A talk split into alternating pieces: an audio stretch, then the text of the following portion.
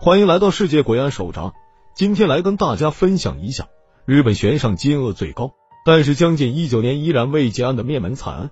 二零零零年十二月三十一日这天，住在联排别墅的老婆婆看到隔壁女儿宫泽一家门口玄关的电灯亮着，但是小孩并没有在门口玩，而且出奇的安静。于是她打电话到女儿宫泽家，可是却发现电话怎么也打不通。她慌张的马上拿着备用钥匙跑到女儿家。因为联排别墅是两个房子，表面看起来是连在一起，但是实际上是完全独立的两个房子，所以老婆婆马上就赶到女儿家，打开大门的赫然发现四十四岁的女婿宫泽干男倒在楼道的血泊里，早已没有了呼吸。老婆婆非常震惊，她没有马上报警，而是继续往楼上走，想要查看其他人的情况，但是她越走越害怕，因为家里到处都是血迹。走上楼梯。老婆婆看到四十一岁的女儿宫泽太子跟八岁的外孙女宫泽丽娜双双殒命，身上被狂砍多刀，除了脸部还可以勉强的认出来，其他的部位都已被砍成肉酱。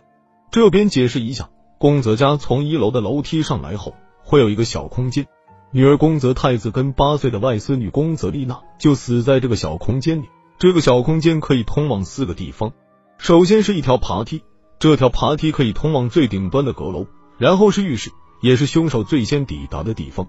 再来往左边就是孩子们的房间，称之为中二阶。最后还有一条小楼梯通往厨房及餐厅，这个地方才被称之为二阶。老婆婆接着往中二阶的屋底走，走到最年幼的宫泽里，她静静的躺在床上，已全无知觉，脖子上有很明显的掐痕，而且眼睛鼻子都出血。警方一开始以为这只是一起单纯的强盗入室随机杀人事件，但随着调查的进度。疑点似乎越来越多，案子也越来越不明朗。而且最可恨的是，凶手居然在现场留下了大量的证据，似乎是对日本警方的挑衅。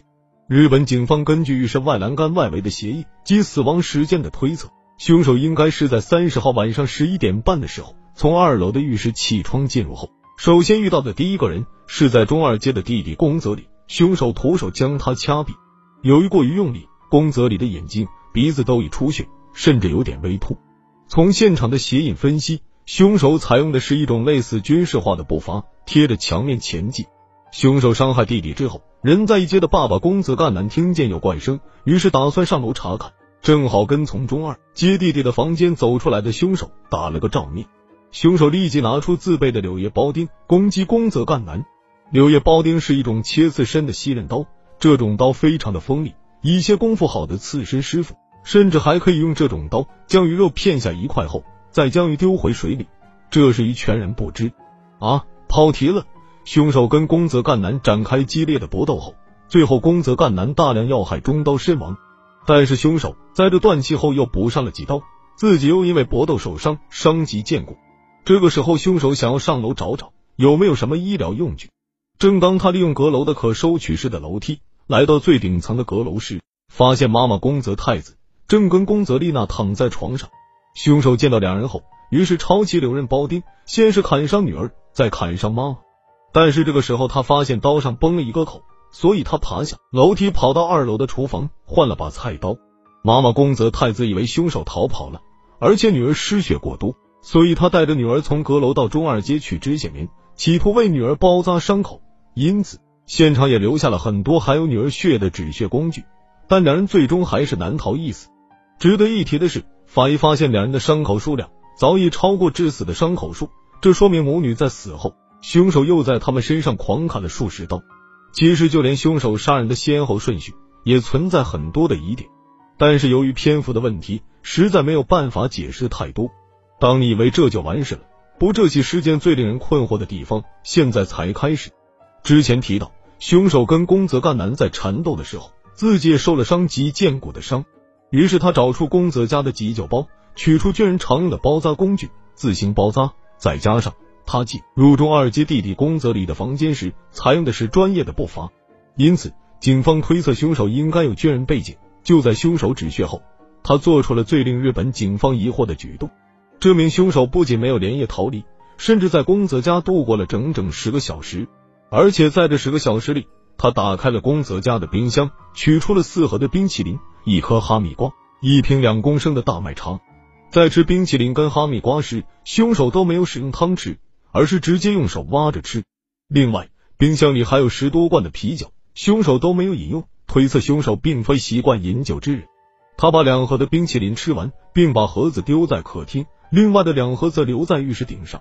在凶手饱餐一顿后，他开始搜查屋里的东西，拿走了妈妈宫泽开子为了开学准备的十五万日元，还搜刮了宫泽家的贺年卡。但是令警方无法理解的是，一楼的书架上很明显的摆着六万元日币，他却没有拿走。凶手甚至还使用了宫泽的电脑。四到五分钟，警方发现他浏览了爸爸宫泽干男所属公司的网站。这边提一下，宫泽干男在一家日资公司做咨询顾问的工作。随后，凶手还浏览了大学研究室和科学技术厅等具有浓厚学术专业性的网站。真的是应验了一句话：流氓不可怕，就怕流氓有文化。最后，凶手还尝试在受害者浏览器的书签中找到四季剧团的网站，试图预约门票，但是却未预约成功。为什么可以断定以上的浏览记录是凶手使用的电脑，而不是被害人使用的呢？是因为法医通过被害人胃部残渣消化情况的鉴定，被害人应该是在三十号晚上十一点半左右死亡。但是电脑的使用记录一共有三次，首先是十二月三十号晚上十点多的时候，电脑有使用的记录，而且是宫泽干男的私人用途，因此判断这一次使用记录不是凶手开的机。第二次的记录是显示在三十一号，这个时候宫泽一家早已毙命。最后一次使用的记录。则是在早上十点零五分，也就是说，凶手在案发现场停留了十个小时左右。另外，还记得三十一号早上的时候，宫泽太子的妈妈看到宫泽家的电灯是亮着的吗？但是三十一号早上大约九点的时候，送报员曾经送报到案发现场，他清晰的记得当时门口玄关的灯并没有打开，所以警方认为送报员在早上九点送报的时候，凶手这个时候还在现场。所以更能断定凶手在现场停留了约十个小时，而且凶手非常嚣张的留下了大量的物证，包括一件折叠好的沾有血迹的长袖运动衫，上面沾有两种不同的微量荧光剂。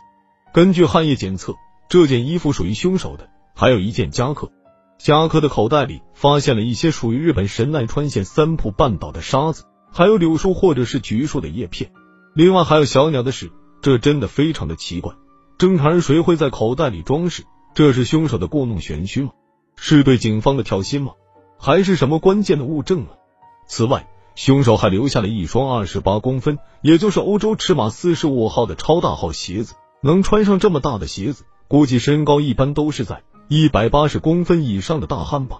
而且这双鞋子是英国的品牌史莱辛格，在日本只卖到欧洲尺码四十四号、四十五号的该款式鞋子。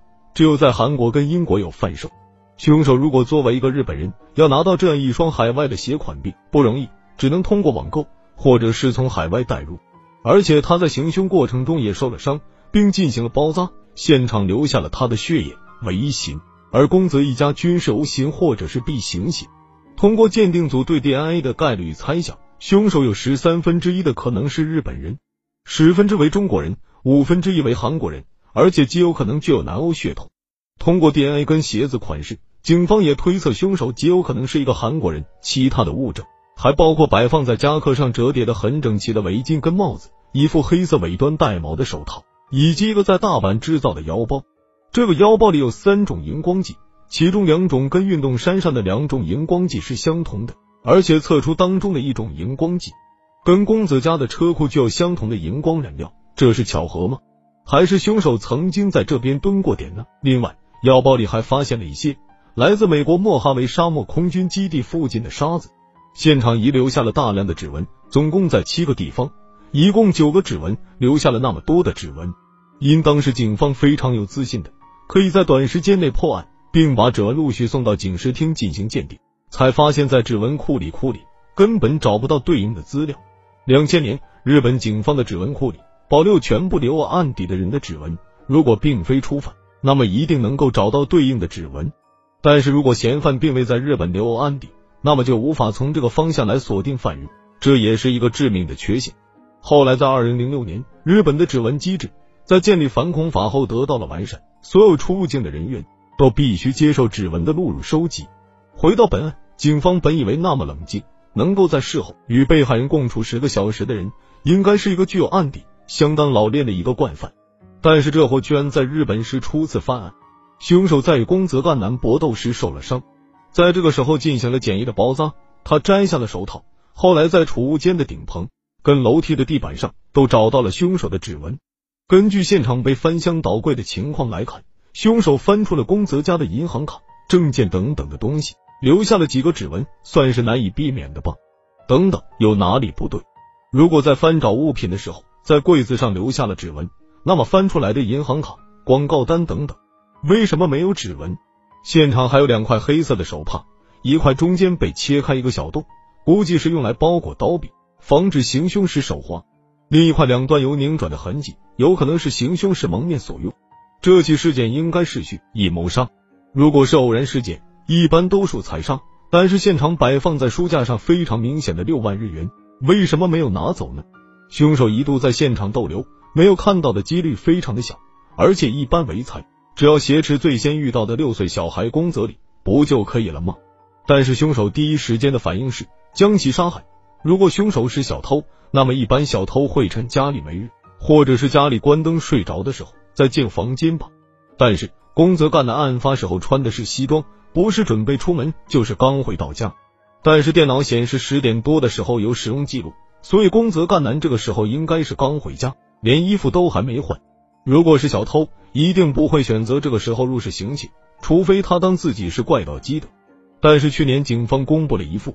有某位据说是有透视能力的祖父画了肖像画，这尼玛是基德，我不信。所以说凶手一定不是基德，否则我的少女心、少男心会碎一地。而且凶手身上的荧光染料，在宫泽家的车库也有发现，极有可能是凶手在蹲点的时候沾到的，应该不会是凶手离开的时候沾到的，因为凶手离开的时候出库应该是在早上十点零五分过后，这个时候天已经大亮了，他不太可能去车库。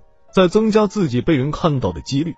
不过，相同的荧光染料也有可能不是在宫泽家沾到的。另外，凶手准备了凶器，并且在现场与四具的尸体共处了十个小时。如果不是计划了很久的蓄意谋杀，就是心理变态。不过，这些推测都否认了这起事件是偶然发生。根据死者的死亡时间及电脑的使用记录推测，凶手一定是在十点多到十一点这段时间进入屋内行凶。早上九点多的时候，送报员清楚的记得玄关的灯是关着的，但是死者宫泽太子的妈妈打开门的时候，玄关的灯却是开着的。这只能证明在这段时间内，凶手的确是在现场。不过凶手并不知道送报员几点会来，除非他在这边深入的蹲点调查过。为了就是制造一个我在现场逗留了十个小时的假象。但是有人可能会问，如果送报员没有记得那么清楚？自己送报时玄关灯的情况，或者是记错了呢？不要忘记，电脑在三十一号早上十点零五分还有使用记录，这是凶手上的双保险吗？那么他为什么要留下那么明显的证据，告诉别人我在现场逗留了十个小时呢？难道是因为十个小时的中间他人并不在现场吗？看过侦探片的人都知道，刑警通常最先调查犯罪嫌疑人的时候，都是调查他的不在场证明。那么凶手是不是在这段期间去制造他的不在场证明了？凶案现场到处是撕碎的广告纸，还有妈妈宫泽太子经营的学校的文件碎片，凶手吃东西的残渣，遗留下来的止血工具等等。总之，案发现场乱七八糟，但是凶手却将遗留下来的自己的衣服叠得整整齐齐，莫不是要扰乱警方的侦查？根据凶手的脚印深浅以及遗留下来的衣服判断，凶手大概是一个身高。在一百七十五公分的成年男性，但是凶手却在现场留下了一对四十五码的超大号鞋子。一般身高在一百七十五公分的亚洲人，鞋的尺码也都是在四十一到四十三号左右。那么凶手的脚真的那么大吗？还是为了要扰乱警方的判断，留下的夹克里还有一些来自美国军事基地附近的沙子？再加上这么大的脚，身高却为一百七十五公分，难道是欧美人种？后来，警方通过 DNA 的检测及鞋子的款式，推测凶手有可能是韩国人，并且宫泽一家人也曾经跟韩系宗教团体有过接触。但是在二零零五年，日本警方与韩国警方合作调查后，否认了凶手为韩国人的可能性。时至今日，四田谷一家灭门惨案都是一起悬而未解的奇案。日本警视厅也更发表声明表示，此案不会考虑追诉其，因为对凶手发起了日本史上最高的悬赏金额两千万日元。凶手的资讯更被翻译成多国语言，为了就是要在全球的范围内找到这个凶手。这个案件还有很多后续的报道跟疑点，连中国警方跟韩国警方都参与了调查。但是篇幅的问题就不在这里多叙述了。好了，今天的节目就到这里。如果你喜欢我们的故事，请点击订阅、点赞、多多评论，专注悬疑，捕捉神秘。更多精彩内容，请加 Q 群：幺零六三七六五二八八，幺零六三七六五二八八。